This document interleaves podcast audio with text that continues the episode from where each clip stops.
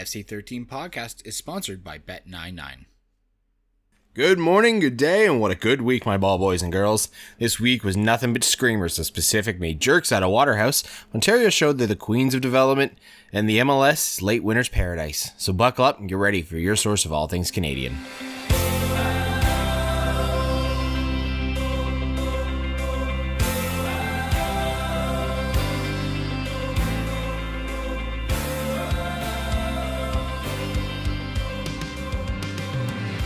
Welcome, welcome to the FC13 podcast, ladies and gentlemen. I am joined by our lovely host, Paul Michael. Boys, how are we doing on this fine morning? Ah, doing lovely, doing lovely. Yeah, I've been up since um, we're recording this pretty early today, ladies and gentlemen. Just to give you a wee peek behind the curtain, and um, early for Michael and Andre means about eight about eight o'clock, going on nine right now. For me, that means six o'clock in the morning, going on seven. I one of these days I'm going to fly back home to Scotland and insist on recording on my time there just to see how they like it. You got to remember, we're also European footy fans. So I am somewhat used to being up at 7 to watch my Arsenal lose. It just usually means I'm drunk by 9. um, I, I, just want to excuse my voice right now. It's not exactly 100%. Being at that Ottawa Edmonton game on uh, on Sunday, I'm still feeling the effects on my voice. Oh, that was a hell of a game. Oh yeah, he drinks boys and girls. Not only even that, he his whole body and phone got a drink. What a fucking yeah! I believe monsoon. my phone got my he phone got a lot of damage. and did you guys see any of those highlights from the Ottawa game? Oh, like, oh yeah. On the monitor, like on the screen, you couldn't see the field. So imagine what it was like being in the crowd. It was insane. you paid money to won. be there. I don't know what's happening. I sacrificed my phone for the three points, and it worked. That's going to be an expensive three points going on the rest of the season. I have to just start getting burner phones. But I mean, speaking of being burned, Pacific and Waterhouse, what a shit show. Oh boy. I was, we said on the podcast before, I was just kind of worried that they were going to go home and hopefully not concede because away goals count. But then turned it around and got 6 nil. Rest in peace, Waterhouse. Yeah, I think part of it was um, like we didn't know much about Waterhouse going into this. We don't really follow the Jamaican league all that well, and for being nil nil in the first game, we we went into this with a bit of apprehension on Pacific's half. We didn't know what to expect at all. You know, all it takes is one goal from them, and then all things turns upside down. But yeah, it seemed to come up Waterhouse for Pacific in this game. Um, really, like as soon as he got the first goal, that looked like it to me. Like I watched the highlights back quickly today to recap to recap things for myself, and I don't think Waterhouse even came close to scoring. Never mind, like getting. Gonna check my notes here.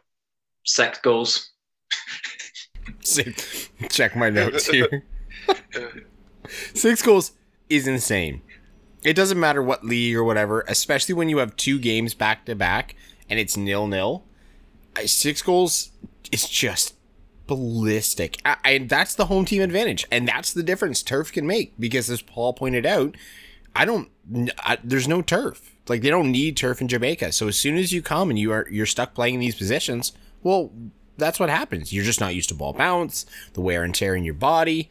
And it, it just showed. Oh, 100%. And it's kind of funny if you look that when we released the podcast. I think we re released it on the Wednesday. So it was after the first game, and here we are. Uh, sorry, it was after the second game. So after we sat there and talked about the first game, saying, "Oh, you know, Pacific might be in trouble here," and holy shit, were we wrong? And they, they just made us look stupid after that, man. Holy hell! But you know, you're you're right, Andre. It really does come down to that, that home field advantage and. Diaz, can we talk about Diaz again on the podcast? I know, I know, we did a couple weeks ago, but holy hell, this guy's not slowing down. He's leading the league in 13 goals. He's leading CONCACAF for three. Great game from him, and I think he got some assists that game too, didn't he?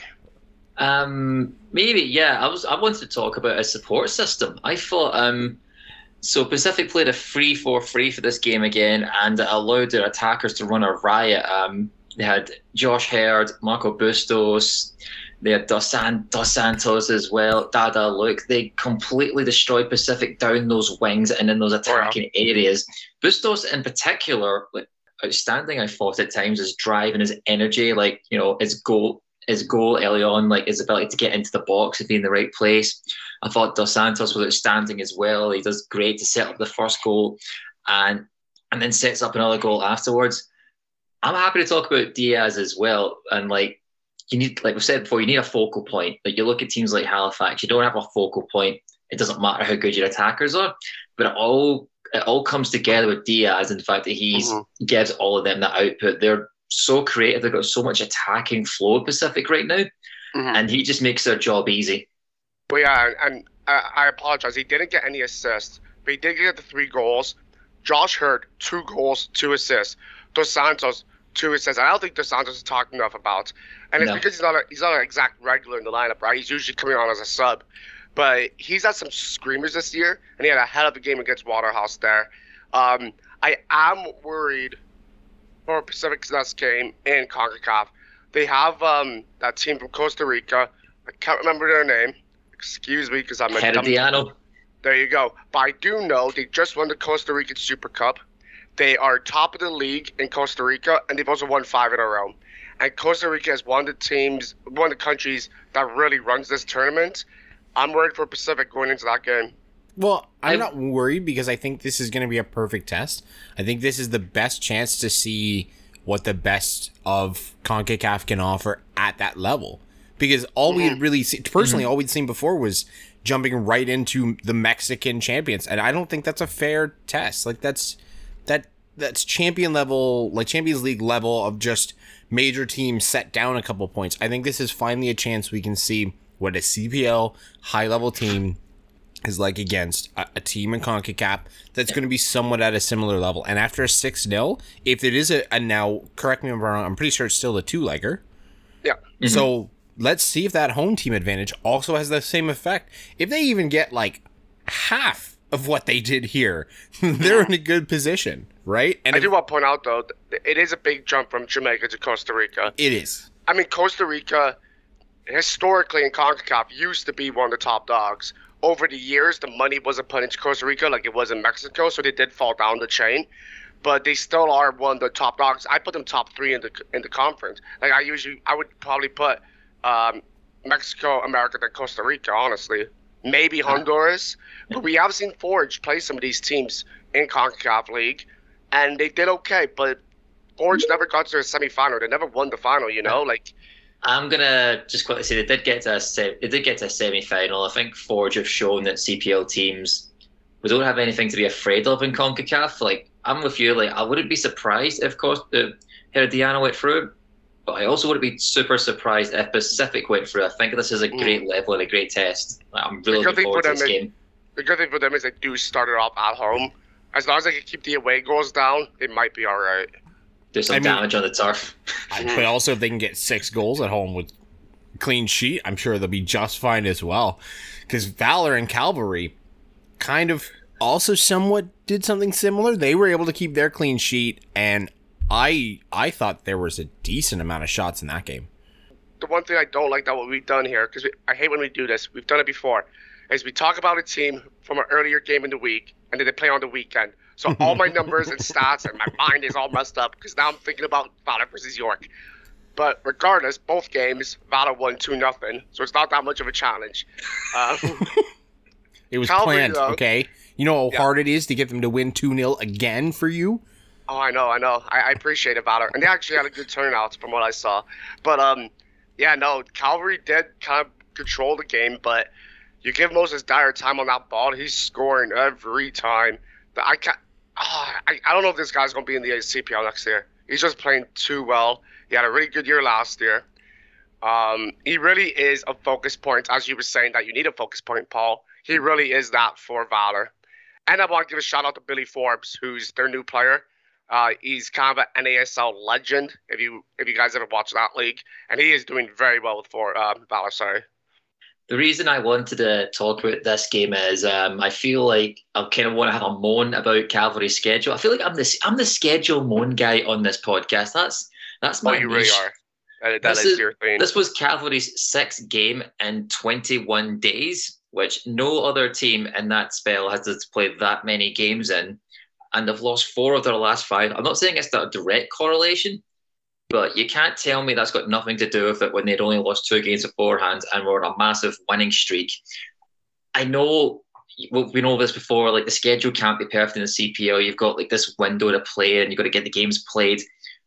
But it really doesn't help it. It really doesn't help itself at time with all that travel and all that pack scheduling. It's all big demand. I don't know what can be done, admittedly, but I feel like six games in 21 days is ridiculous. And I think it's taking its toll on Cavalry mentally. You've seen the goals they gave up. That first one, Yao and Carducci getting each other's way, that's something that doesn't happen. That's one of the best goalkeepers in the league and one of the best defenders.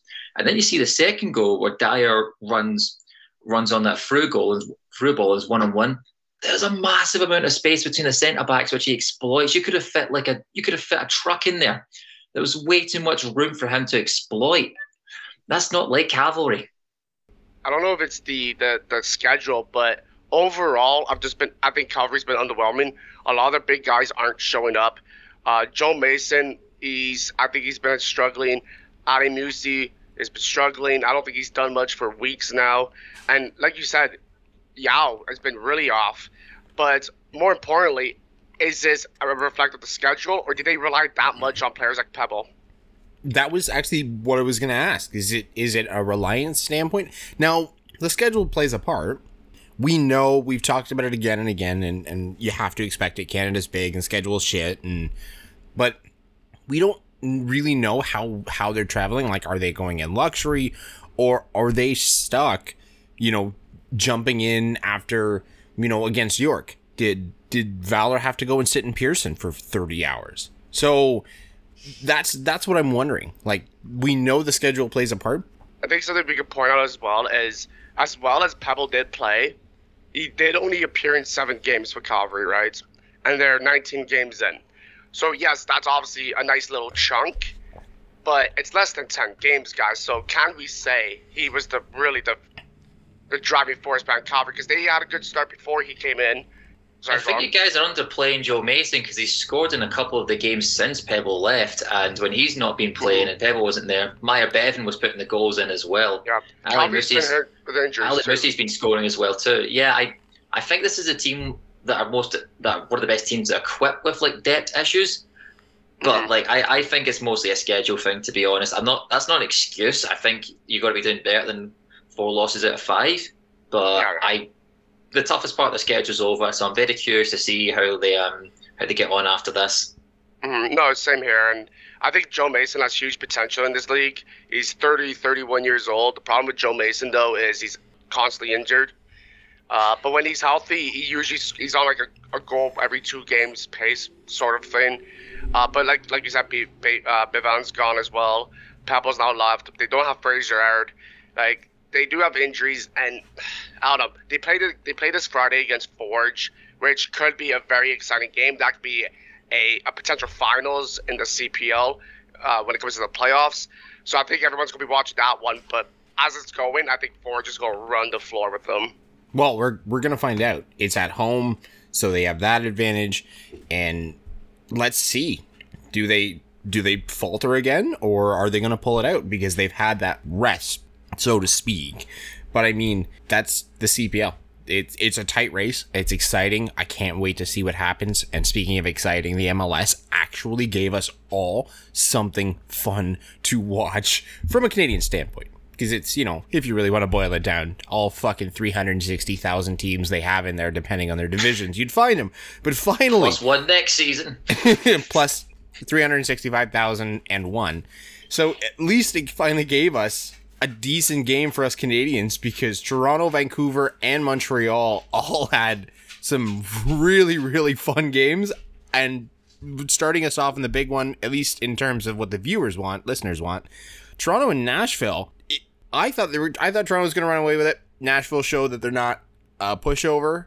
What did you guys think? Yeah, to shamelessly plug the Twitter for a second, we loved all three games involving Canadian teams in MLS like throughout the week. So we just put up a Twitter poll: what games do you want us to cover? And that people wanted this Toronto games front and center. So you know, if you if you don't like that, follow us on Twitter. but um, what a what a game! And like, yeah, from a Canadian perspective, this was a lot of fun to watch. Like in terms of the international players, um, our boy Richie Laryea, he's he's finally back with freedom freedom from Nottingham. He's back in back in Toronto, baby, and um, he was not wasting time on this. Um, just so nice being able to see Laryea getting the ball out wide, plays it across. Jonathan Osorio scores. Uh, you'd, you'd love to see that a couple of months again, wouldn't you? And somewhere a bit hotter than Nashville, somewhere with some air conditioning. And um, the Italian players also got involved as well. This was really kind of like almost like a blueprint of what Toronto were building over the summer over the summer window with their Canadian and Italian um, signings that they made. Yeah, for sure. And uh, I think I, I'm sorry. I I love Richard Laryea the way he came into this game.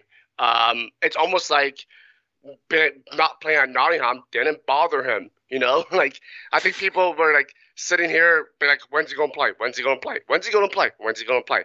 That wasn't the fucking problem. He was still training with better players. So, in my opinion, if things work out or not in Nottingham for Laryea, it's if it doesn't work out, I don't know where he goes because he's better than the MLS. He is, uh, he shows it every time he plays, right? And he came in, hasn't played in months, and he was still one of the better players, if not the best player on the field to me. He was constantly involved, had a great game. But I think we got to throw attention at Xenia as well, because congrats to him getting his first MLS goal.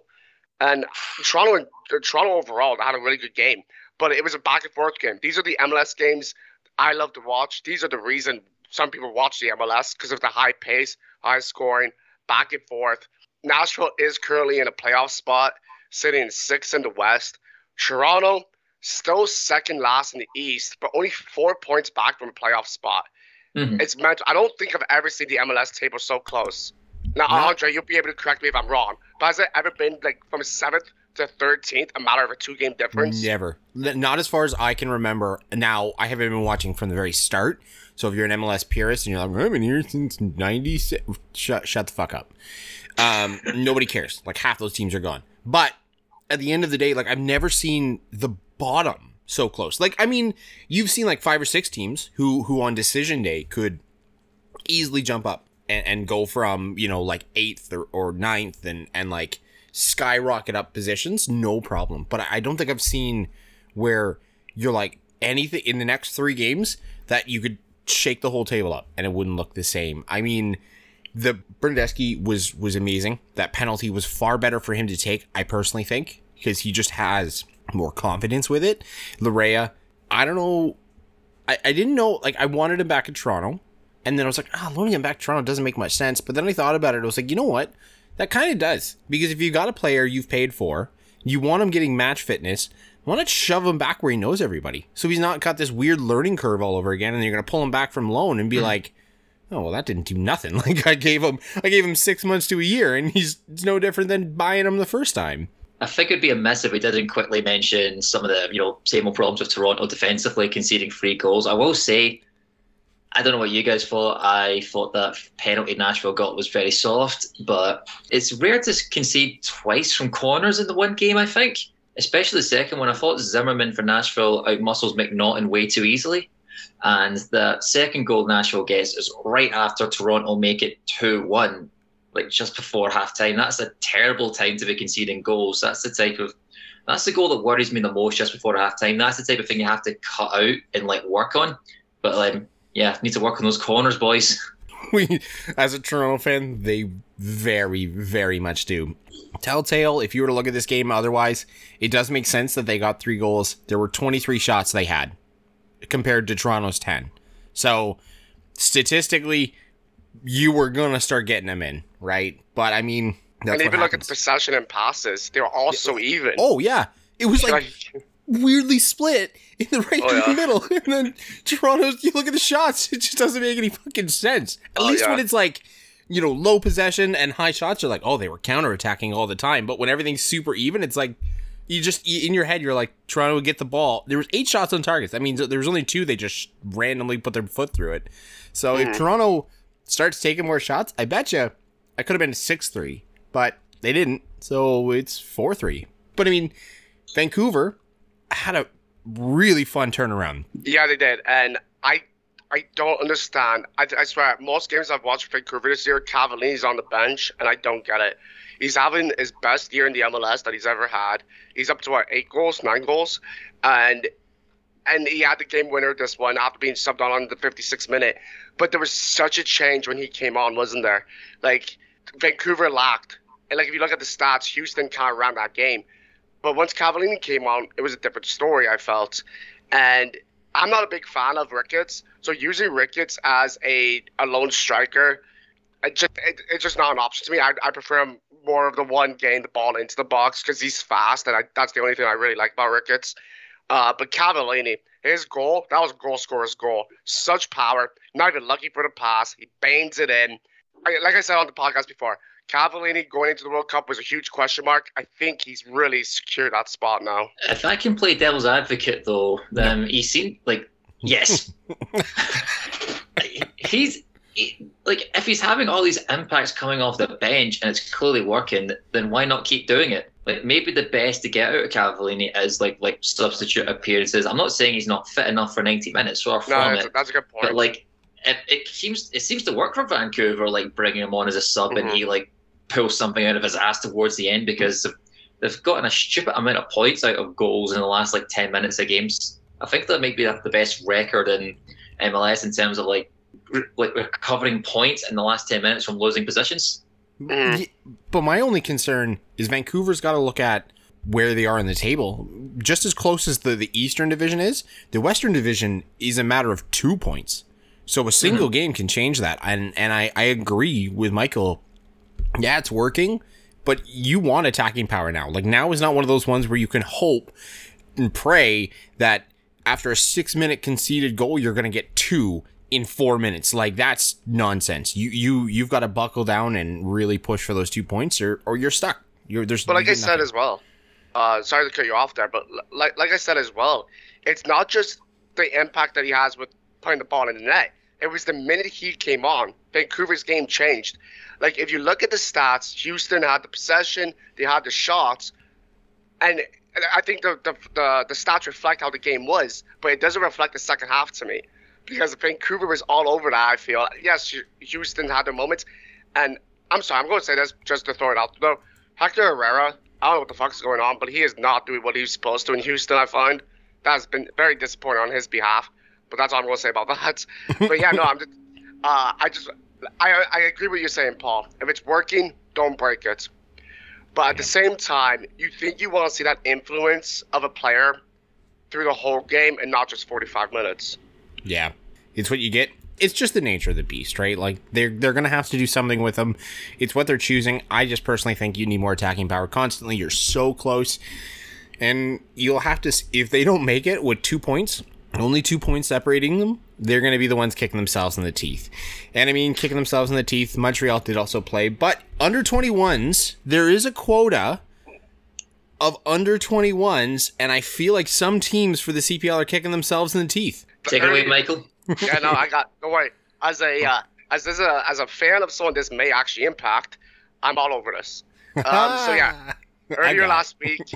So we knew from we knew from the very uh, we knew from the very start that there you need to have a certain amount of under 21 players play a certain amount of minutes throughout the season.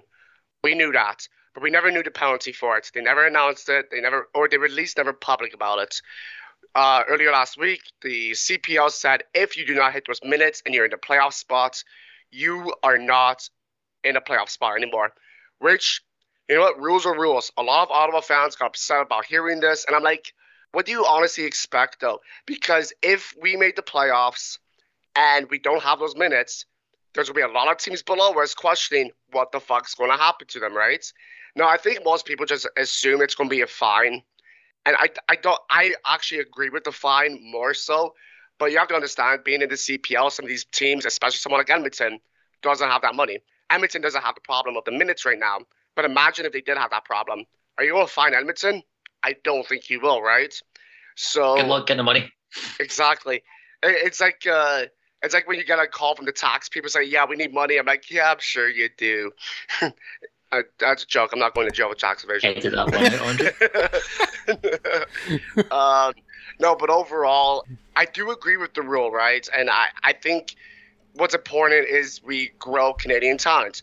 And what I thought found was funny with Ottawa fans was like, grow Canadian talent. wait, what? Why do we have to play all these kids? Like that's not fair. It's like it's been a rule forever. Like it's they actually raised the minutes this season. It's nothing new to anyone.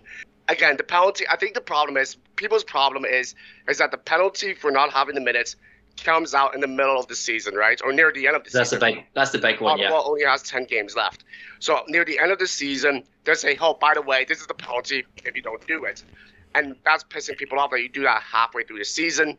Which again, I understand the frustration, but Ottawa, and I said this to my brother at the start of the season. Ottawa's going to have trouble hitting these minutes. Coming into the year, we only had three players that could get us those minutes, and a lot of the time they weren't starting. Uh, throughout the time, Bahus was starting to get um, at least 45, if not more. Uh, now Zachary was starting to get a lot more minutes, and he's looking good. But we had a guy, um, uh, Kuna, who's not even with the team anymore. He was one of our draft picks during the, the U Sports draft, and now he's left Ottawa to go back to school. Obviously, we can't blame the kid. He wants his education. Go get your education. You're young. Do it while you can. But, and now Ottawa also brought in a Vancouver Whitecaps two player on loan to help finish off these minutes. But we're gonna have a, it's gonna be a struggle um, mm-hmm. against Edmonton. I would have liked to see more minutes from the uh, Vancouver loanee. I can't remember what his name is. More or less, I can't pronounce it. but uh, he only played a couple minutes against Edmonton. And when you're playing bottom of the table, I would have liked to see a more minutes accumulated in that match because now we have teams like Pacific coming up. We still got to play Calgary. Like, do you want to have all these young kids in when we might not need to? You know what I mean? But what do you guys Pacific, thoughts on that? I've got the numbers in front of me here. So, in terms of no playoff team has reached the threshold yet. The closest team is Forge with 1,845 minutes, and then Cavalry of 1,838. So we'll assume they'll be fine. Pacific yeah. have Pacific have 1,000. 1,183, and Ottawa have 1,050 as of right now. So those are the two teams that's concerns the most. I I'd like to assume that the CPL didn't just make this up halfway through. Like I agree. So we'll assume that like teams have known about this all along, and we'll assume that Ottawa isn't run by idiots. Well, insert joke. Insert joke here. Let's let's uh, hope instead club, the football club. let's let's hope instead we get a mad dash right at the end of a shit ton of underplayers. Like right at the end, the last like three games, they just loan a bunch of people really, really quickly, and then everyone on the team is unders, and you just watch chaos. Like that's my hope. I know it's not the point. I think, I'm honestly, I'm not too far off that, but I'm assuming I don't know if Ottawa are thinking get those points first and then get the young players in because, like I said, it's Mm-hmm. It looks strange, and you wouldn't want them getting a situation where, like you said, they come up against a Forge away or some must-win game against Valor, who aren't that far off the playoffs, mm-hmm. and there's like senior players that they can't, they literally can't play. They have to play their unders, which means they're going into those games undermanned. Like you'd like, yeah. I'd like to think they're smarter than that. I agree. I mean, we're only going to be able to time will tell. Yeah, no, you're right, and I think that I think that's what Ottawa's kind of mentality is: is get the points, then we'll worry about the minutes. Uh, the problem is, is that the season's getting close. Um, Va- there is a good gap between Ottawa and Valor. It's a, a six point gap. But you know what? Like, Ottawa has two bad games, and that's turned around, right? So I do agree with you that it was a, I think it's a point based system first, but we got to start getting those kids in, right? Well, half of the things, too, is with the CPL offloading talent and, and really like selling them off, you would think they'd get more time because the CPL's been making some some it, like big moves. I mean, but it's been out. So you you'd think with that happening, you they'd get their moments because just look at you know Calvary losing such a high striker, although he didn't play much. That should, in theory, give them their moments, right? Yeah, no, for yeah, sure. And... No, but because he was under twenty one and now he's getting replaced by like a thirty year old up front. yeah, but that's the point. Is like they're it's their own fault if if they're mm-hmm. selling off their players and then they're not taking that moment to be like, you know what? Let's just give them a shot. Let's give them a chance. And you could have another scenario where you find a player like that, and then selling players is how you're going to make big money. Let's be honest. That's really going to how in these leagues, the amount of money you can get from an abroad team for some of these players could almost make half of your yearly salary. So it's give them the moment, give them the time, get them in there. You could find another star, another pebble. It's a development league. Fucking develop them. The I mean, CPL talent pipeline really is like it is coming into fruition now, and like the under twenty one, the under twenty one rule, it's well right. That's that's your justification for it. Like he's got those minutes because York kind of have to give him his minutes. I'm not saying he's getting he got token minutes, but like it certainly helps. And you see, he's now got signed for Vancouver. He's in their MLS development team. There's potential there for that to be the highest like figure involving a CPL transfer at this moment. And there's a lot of things the CPL do to try and get people to play these young players and develop Canadian talent. Like we said, we have the we have the youth for youth sports as well.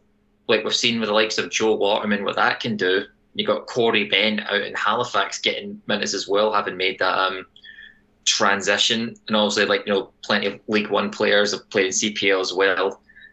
And now you can, and now we're really starting to see things coming to fruition. We have Absi, he came from the PLSQ, who's now playing in League Two France. Loturi, he's now playing, he's now playing in Scotland with Ross County. So is Akil. Pepple's now gone to Luton Town. He's on season loan for Grimsby, Grimsby, so hopefully he gets a lot of minutes. And then we also have the right one as well. Those have all happened this summer.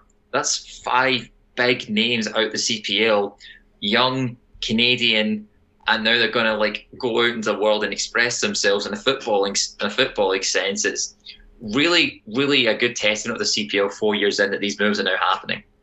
Yeah, it is, and uh, it's great to see. This is what we want to see from the league. Like it's it's always the um, the gutter of two evils, though, right? Like we have all the good players leave, but we want to see them move on. At the same time, we want to see our the best players stay, right? So it is the the the greater of two evils. But I just want to touch on what Andre said with the CPL being a developmental league. It's hard to argue that, yes, but if you say that to any CPL fan, they'll bite your head off because we're not a development league. And this is the way I like to say this: no matter where you play in the world, the best players leave. In all reality, it's how it goes it's either you play well, even say you play well for Manchester United, you have an amazing season. Who's looking at you? Real Madrid, Brighton, PSG. Wolves, West Ham, anything better than them, really? you get what I mean, though. No matter where you play in the world, there's better teams looking at you. So to say that the CPL is a developmental league because all the young players are leaving, I disagree. I, I don't think you can look at it like that. I mean, I'm sorry, you can look at it like that, but I believe you would be wrong.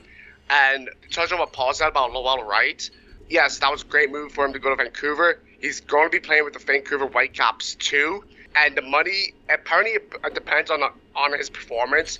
If he performs well, he will be the highest transferred CPL player at the time. Um, I just also want to point out that he will be joining Easton Ongaro. Andre, you might remember that name because you stole that answer from me in the quiz. He's like he was the all-time leading goal scorer in the CPL coming uh, before he went over to Europe. He came back and now he's with Vancouver Whitecaps too, and he's absolutely killing it. He's got four goals in three games. So I would love to see Lowell Wright squeeze in there beside him and have a CPL powerhouse there. I know, I know you don't want to hear, and I know no one likes to hear something like it's a development league, but but it kind of is, and there's nothing wrong with that because the reason is you produce and, and pull some big, big, amazing talent, right? Your best players do end up leaving. You know, it happens with the Portuguese league. Like, but the benefit is though is that you're creating them, so you then attract talent. You know, other yeah, exactly. that if, if you don't if you don't produce some some top level talent, no one's gonna want to jump from Guatemala into there. They're gonna go, why? I've got three offers. I've got you know National League in England. I've got you know third division down in Portugal, or I've got the CPL. Well, if you see whoa, three there were three transfers to some decent teams out of the CPL. Well, I'm I'm going there. Like that's what I'm going to do. And you're it's just going to attract the talent. I mean, I'm sure I'll piss and moan if someone says it if we get a team near me and then I start supporting a local club. I'm sure I'll piss and moan. That's 100%. I will backtrack my uh-huh. words. But from an outsider's perspective, it's just how it is. But quick mention there on on from a personal note, Jordan Hamilton signed for Forge. Forge is now throwing their money weight around, which they're yeah. not doing the under thing. But Jordan Hamilton is an absolute legend in Toronto, Toronto FC. I love the guy to death. Um, personal story for anyone listening Jordan Hamilton had actually bought all of the Toronto FC fans beer in Panama when they were getting their ass handed to them because he felt so bad. So he had waved over him with his own money on the sideline. And I guess like he pulled the money out of his sock. I don't know because he was in full gear. He was like, "We're getting our ass handed. Can you please get them beer? Because like this is getting embarrassing." So Jordan Hamilton, love to see him back in Canada. Love to see him working. And honestly, I think I think Forger probably gonna run away a little bit now because Hamilton, despite his his history or what someone says, he is he is really good at putting it in.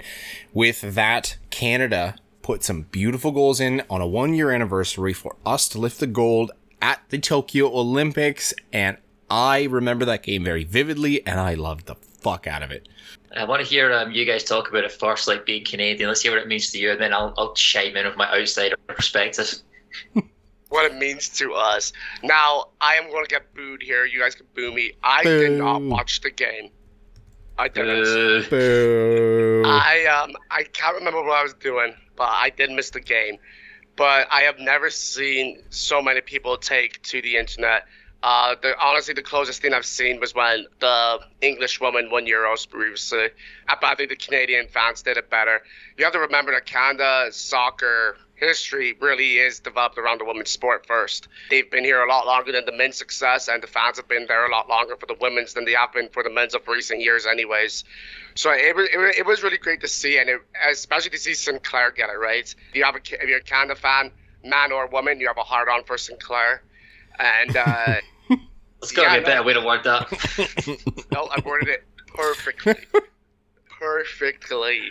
Yeah, no, it was, it was a great thing to see, and um, honest, honestly, the uh, the Canadian women aren't slowing down either. The development has been huge, and uh, something like that, something like winning the gold, is really what brings them further, right?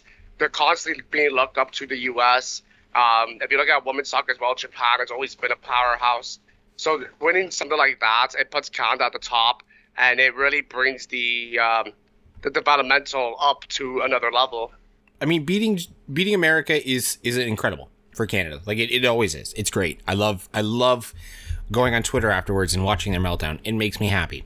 However, when you know we were we were playing Sweden and you know there was so many there was points I was I was like super excited and then we tied it and I was like okay you know extra time and we'll, we'll make this work and then I got closer to penalties and then I went to penalties and we all know how I fucking hate penalties and I was like you know what Sweden missed Canada Canada got it great then Sweden got it and Canada missed. When Canada missed again, I was like, nope, turning this off. I can't do it. Yeah. And then I just sort of like left on the sound so like I could kind of hear announcements and stuff like that. And then it just progressed and progressed and it was right at the end and, and I honestly I was technically managing a restaurant at the time and I just lost it when they when they finally won because it was finally nice because Canada was starting, it was on the rise. We saw some things going up, and it just it felt like that became the catalyst of of like a light switch, like a light bulb just flicking on, and Canada from there just just seemed to do better. They just just had a better run because from that point on, it was it was just all uphill for the men's team. Mm-hmm. I don't. Uh, am I allowed to address the elephant in the room here and say that was probably the worst penalty shootout of all time?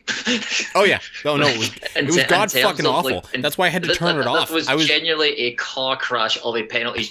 I've never gone into a penalty shootout expecting people to miss rather than expecting them to score. But like by the time I got like half, like three quarters, like the four penalties, I'm like, this is getting weird. This is getting really weird. Why can't anyone score?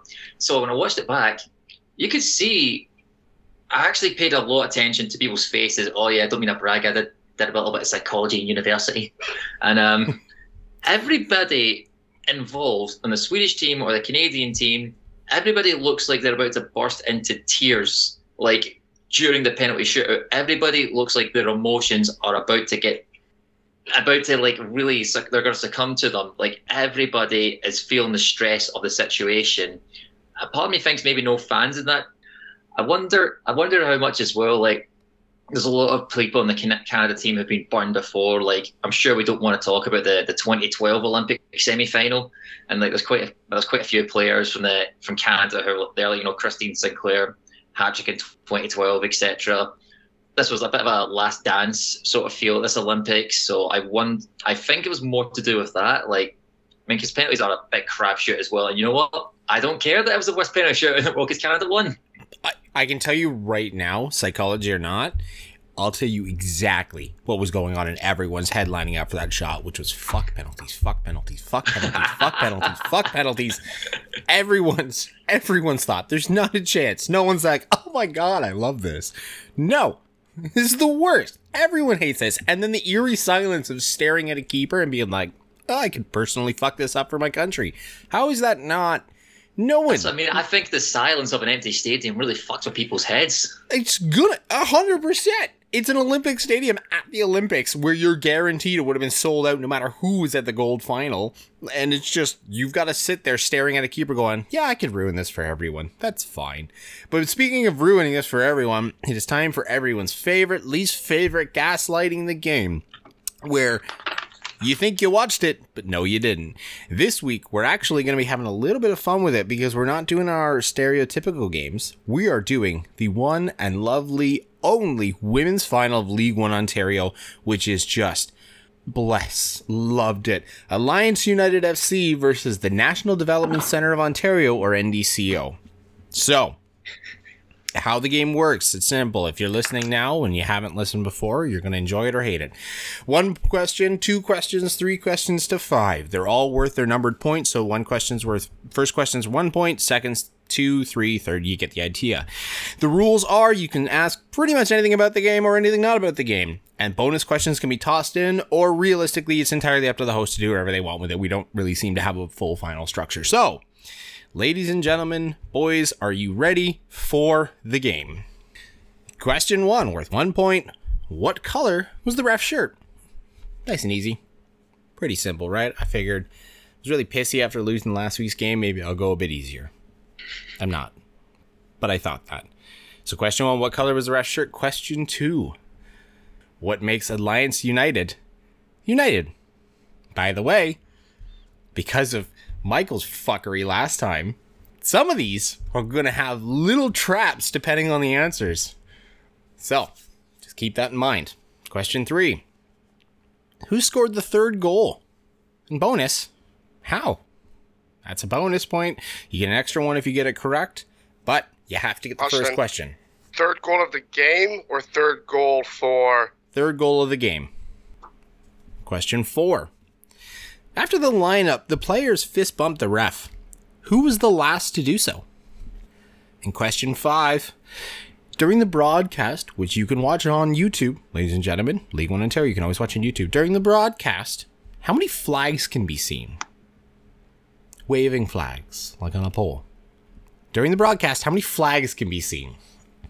And with that, ladies and gentlemen, we're going to go to a break while we all screech into the oblivion, and we'll be back.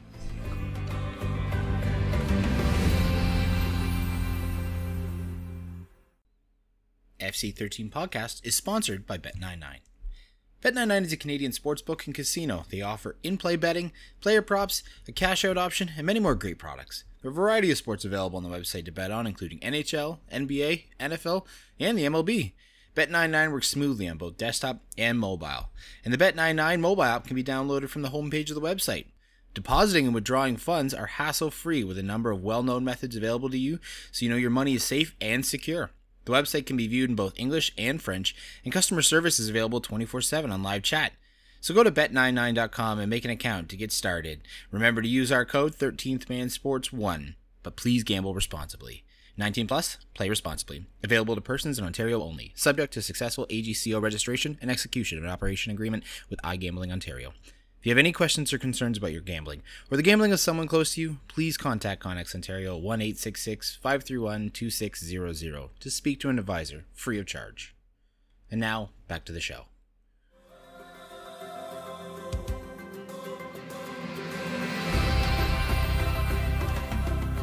And welcome back to the FC13 podcast, guys. I hope you enjoyed that break. We've had a little bit of fun with our game in the off time, I actually gave the boys a 10 seconds to watch the game, which technically if you wanted and if you were you were paying attention and had a little bit of fun, you could have actually seen a couple answers there. But gave them 10 seconds to see how many flags can be seen during the broadcast. So, what we're going to do we're going to be flipping a proverbial coin, our our beautiful, beautiful imaginary coin. We're going to go to Google and we're going to go coin flip because fuck it, I don't have a coin. And who's going to go first? I'm on a winning streak. I think I should go first. Absolutely. Um, tails. All right, Michael. It is heads. Who are you picking? Uh, Paul goes first. So All Paul right. will get one, three, and five. Da da da da. All right, Paul. Question one. What color was the ref's shirt? Light blue. I have also written down light blue. Well, you guys got it. It was in fact blue. I wasn't looking for that specific because, you know, colorblind. And... But it was blue. It was blue. Okay. Question two. What makes an Alliance United United, Michael? So when a mommy soccer team and a daddy soccer team love each other very much, they come together and they decide to make not just an alliance, but they make an alliance united. I'm joking. I, I don't fucking know. I want to say um, uh, a team from Scar. I know the team's in Scarborough, so I want to say a team from them came. Two teams in Scarborough got together and made Alliance United. Paul? Yeah, I just wrote two teams merged. Perfect. Who? Well, Scar. Yeah. Are you Which about two him or me? teams? Which two teams? Well, I, I said two teams. So I would say Scarborough Soccer Club and uh, Scarborough FC. Scarborough Alliance and Scarborough United. Okay. So what I'm going to do is not give you guys the full two points, but you're going to get one point each. It was Wexford Soccer Club and Markham FC. I forgot about Markham. Mm-hmm. And that's that's the thing. That's the thing, ladies and gentlemen, about this game. Fucking no rules. We do what we want. You didn't watch this game, even though you Really did. depends how generous you're feeling. it really does. But it was, in fact, a United club. So the United actually works, and Wexford and Markham were the two teams. So, question three Who scored the third goal for three points? And bonus, how? Nia Rose scored the third goal. Um, so from a a Lions goal kick, the ball goes into play. Um, development team recycle the play, get it out wide to Maloof out left. She puts the ball across the goal. There's no defenders around Rose, and she um, converts it from the six yard box. I have Rose as well, and I didn't know how to describe the goal, and Paul did it perfectly, so I'm taking his answer. I I hate going first for questions for one, three, to five. yeah, that's the beauty because you both actually got it. Now, I am feeling a little bit better because the coffee's kicking in. I was going to make you describe it pinpoint, but it was a left foot volley. So you guys did get it both correct. So that would have been your four points there. So, question four, four points. After the lineup, the fit players fist bumped the ref. But who's the last to do so? Um, I I honestly don't know, so I went with number seven, Allen. Again, I don't know, and I'm going to piggyback off Michael because I don't want to fall behind. Uh, look, ladies and gentlemen, you're seeing what this game is turning into at this point. That was both incorrect. It was actually Laura Gose. Number nine. So, fun fact if you're watching and you watch the lineup, people are going to try to call me out. I don't think they will. She actually does it one more time when they're doing the coin flip before they run onto the field. So, even if you were paying attention, the last one in the lineup isn't even the one who does it. It's actually her because she goes up to do the coin flip. So, your 10 seconds hopefully gave you a little bit of benefit. But during the broadcast, how many flags can be seen? I had six the corner flags and the provincial flag and the Canada flag. Are we counting corner flags as well? Any waving flag. Okay, so if we're counting corner flags, I got ten. Oh, someone's going to break here. That's exciting. It is exciting. Now, do I want to do closest to or do I want to do spot on? Well, then just on pure proximity, unfortunately, Paul, you're going to lose because Michael was the closest on the flags. But, I mean, honestly, guys, good job, Michael. You won that one on a guessing game. But if you're looking at that game, that game was way better than what I thought it was going to be. I knew it was going to be good, but like personally, I thought that game was fantastic. I thought that game had a lot of attacking play. I thought the goals were nothing seemed sketchy. That last goal from from the development, it legit was a was gorgeous, just absolutely gorgeous. I was a little worried going into this game, given the disparity between these two teams in the regular season. Like Alliance were like six, I believe, in the play on the league standing. And the development team are the closest thing we had basically to a professional women's team in Canada. Like they train five times a week. And they didn't even win the league. They finished second to Vaughan. and um, Vaughan got shocked in the semi finals against Alliance. So big disparity in their league finishing, although Alliance were the only team to beat the development team in the regular season. But either way, I was a little worried. I was a little worried about this, but just like League One BC, this was a very entertaining game. At no point did I feel like either of the two teams really, really take control. I would say development team had the best chances. Alliance goalkeeper had to play very well to keep the score down, but at no point did it feel as if like they were completely just knocking away at them. It felt like there was a good ebb and flow to the game still. Yeah, I think. Um, well, at the end of the day, the better team did win. NDC was it NDC? Is that the initials? Um, they uh, they had a great game, honestly. And the way the game started, I thought this was gonna be like a six-five game. Like it was, it started off hard and it started off. It really did. what, what, what, a level though! Like if you were gonna tune was, into a game and, and like buy tickets and send someone, like could we not have like thankfully asked for a better game if if someone was like, you know what, I'm gonna play the you know gaslighting game and go and watch this. Like we gonna sit here and be like right? Like enjoyed it. Mm-hmm. yeah no it was good it was a good game and good turnout from the crowd as well. Um, i'm not sure how much that actually holds but it, i mean it looked full. It looked sold out from what from what we could see anyways. But uh, another thing i want to point out for a little fun that trophy is a sexy looking trophy. Oh that? is holy hell! Not that it's a competition, but that's so much better looking than the than the shield ones you get oh, in CPL and League One BC. So much better. That was a sexy trophy. Mm-hmm. And but either way, it was a good game. Amazing, amazing goal uh, scored by uh, NDC, but their third. Uh, who was it there? It was Maloof. Uh, Maloof, yeah. Hell of a goal. That went uh, that went all over Twitter, well deservedly all over Twitter uh, Canada Soccer tweeted it out. So you, maybe if you're listening to the podcast, you saw it. But it was a, it was a great it was a great goal. Um, to me, Alliance didn't really uh, show up though. At times they were really in the game, but to me overall they they weren't. Uh, it just, it just weren't. To me, it was a different level of play between the two teams, and it showed on field. And like Paul said, NDC is both professional. We'll get to Canada. These guys train or these girls, sorry, train non-stop, and they, they deserve to win. The winner of League One Ontario Women's goes to the League One Women's Canada tournament, and uh, except for this game, the NDC will not be going to the finals or to the tournament. Alliance will be going instead because NDC women are not available for the match. They're busy for some stuff, but they won't be there. I know Lions like have earned the right because they got to the final, but like part of me kind of feels like in these situations, maybe it should be awarded to the regular season winner, like as a reward for like for winning the regular season. I feel like we're too quick to like throw away the importance of winning a regular season in North American sports, and I'd like to see more reward come out of that. Because like, yeah, Alliance did get here, but like I mean, they lost the game. They lost the game. I mean, I know you can say the same about Vaughan. I know Alliance bet Vaughan, but um, I mean, we'll, we'll see. I mean, hopefully Alliance make me look silly when I. Hopefully Alliance can make me look silly next week saying that. There's, but there's someone has to go. I do agree. I've always preferred a league winner. Like I just just think that just makes more sense.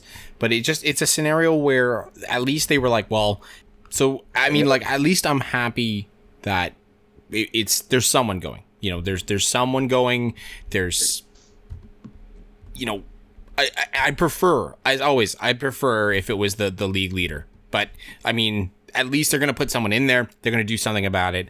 And NDC their issue is is that there is a disparity. So maybe this is actually going to be more of a kind of a level playing field.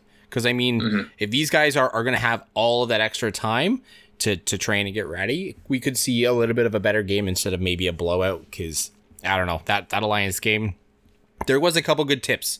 Like they had tipped it over the bar, and I was thinking, okay, they're gonna pull this back. They're gonna pull this back, and you know, if if one thing had maybe changed, maybe the momentum would have stopped. But the game ended the way it did. It did end three one, and all congrats. I am so excited for this interprovincial now. I want to see what the trophy looks like because if that's an absolute banger, uh, we are going to shit on the other two, the CPL and like League One BC. Like up your fucking game. If they're gonna, if they're just gonna blow you out of the water with just a chef's kiss level goal like trophy, no excuses. Absolutely no excuses. And um, just to just to so you know, ladies and gentlemen, if we're going to cover this, what don't you worry. Um, when I'm hosting Game of the Week next week, the interprovincial final. We don't know what the matchup of that is, but the interprovincial final will be games a Week. The teams involved in the tournament are from the PLSQ, Blainville, and Laval. From League One BC, it's Varsity, Whitecap, Varsity won the regular season in League One BC, which is where their eligibility comes comes from. Despite the fact that Whitecaps won the League One BC, but that, that's how they do it there. And from Ontario, as we just mentioned, it's going to be Alliance United. So that tournament's going to take place from over the 12th of August to the 14th in Laval. If you happen to be in the area, do yourself a favour and check it out. You'll have a nice time. So, if you want to watch, you want to play our game, or even if you just want to watch and support make sure to be checking out the League One Canada Women's Interprovincial Championship. We're going to come up with a quicker name than that, I swear, but that's what we have right now. So technically the 14th of August, coming up very soon. Just make sure to be checking that out. It's probably going to be on YouTube or another service. We'll yeah, be tweeting it. One Soccer. One Soccer, even better. That's gorgeous. I absolutely love to see it. And if you want to, because you'll get commentary which is a really, really big thing. It can kind of help you out in sort of figuring things out.